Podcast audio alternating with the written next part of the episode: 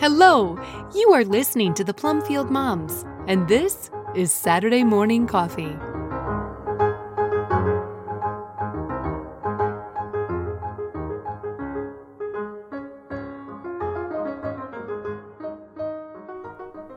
Good, Better, Best. A reflection by Diane Pendergraft, originally posted at the glorious table dot com. All scripture quotes are from the English Standard Version unless otherwise noted.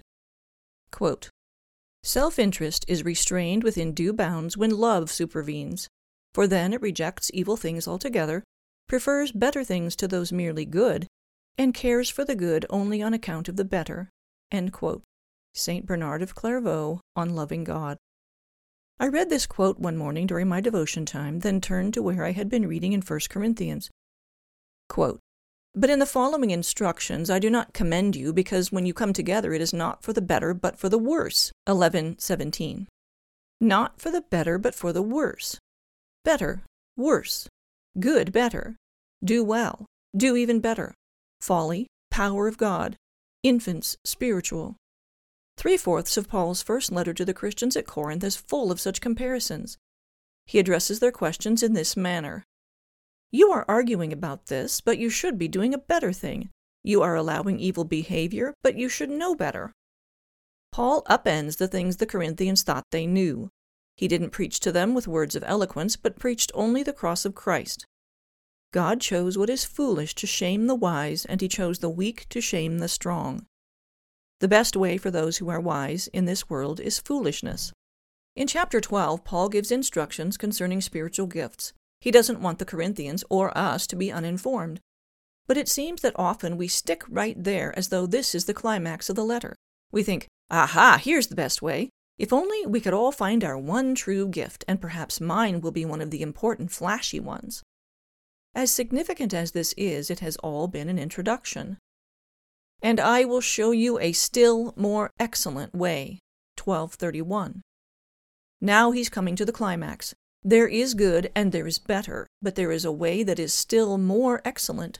Here Paul uses a word we know as hyperbole, the parts of which mean to throw beyond, a yet hyperbolan way, go beyond, excel. What is more excellent than good gifts? Love. Paul doesn't assume we understand what love means. He explains thoroughly in chapter thirteen. But again, he doesn't allow us to rest there. What does love look like in practice? He has said in chapter ten, quote, all things are lawful, but not all things build up. Let no one seek his own good, but the good of his neighbor, end quote. As he goes on to give instructions on public worship in chapter fourteen, he uses the phrase build up six more times. In this way, Paul expands on what he meant when he said, love doesn't seek its own way, thirteen five. Quote, so with yourselves, since you are eager for manifestations of the Spirit, strive to excel in building up the church, fourteen twelve. But wait a minute, is everything I've been given for other people? Don't I have my own rights? Paul asks this same question in chapter nine. He basically says, hey, I'm an apostle. Can't I do the same things the others do? Yes, he can, but he has, quote, made no use of any of these rights, end quote, nine fifteen. Why? For though I am free from all, I have made myself a servant to all, that I might win more of them. nine nineteen. I have become all things to all people, that by all means I might save some. nine twenty-two. Just as I try to please everyone in everything I do, not seeking my own advantage, but that of many, that they may be saved. ten thirty-three. How was Paul able to give up his rights in order to live as a servant? Quote, so I do not run aimlessly, I do not box as one beating the air, but I discipline my body and keep it under control, lest after preaching to others I myself should be disqualified. End quote. nine twenty-six and twenty-seven. What would my life look like if I were trying to be all things to all people, if I were pummeling my body and making it my slave, if I made myself a servant to all?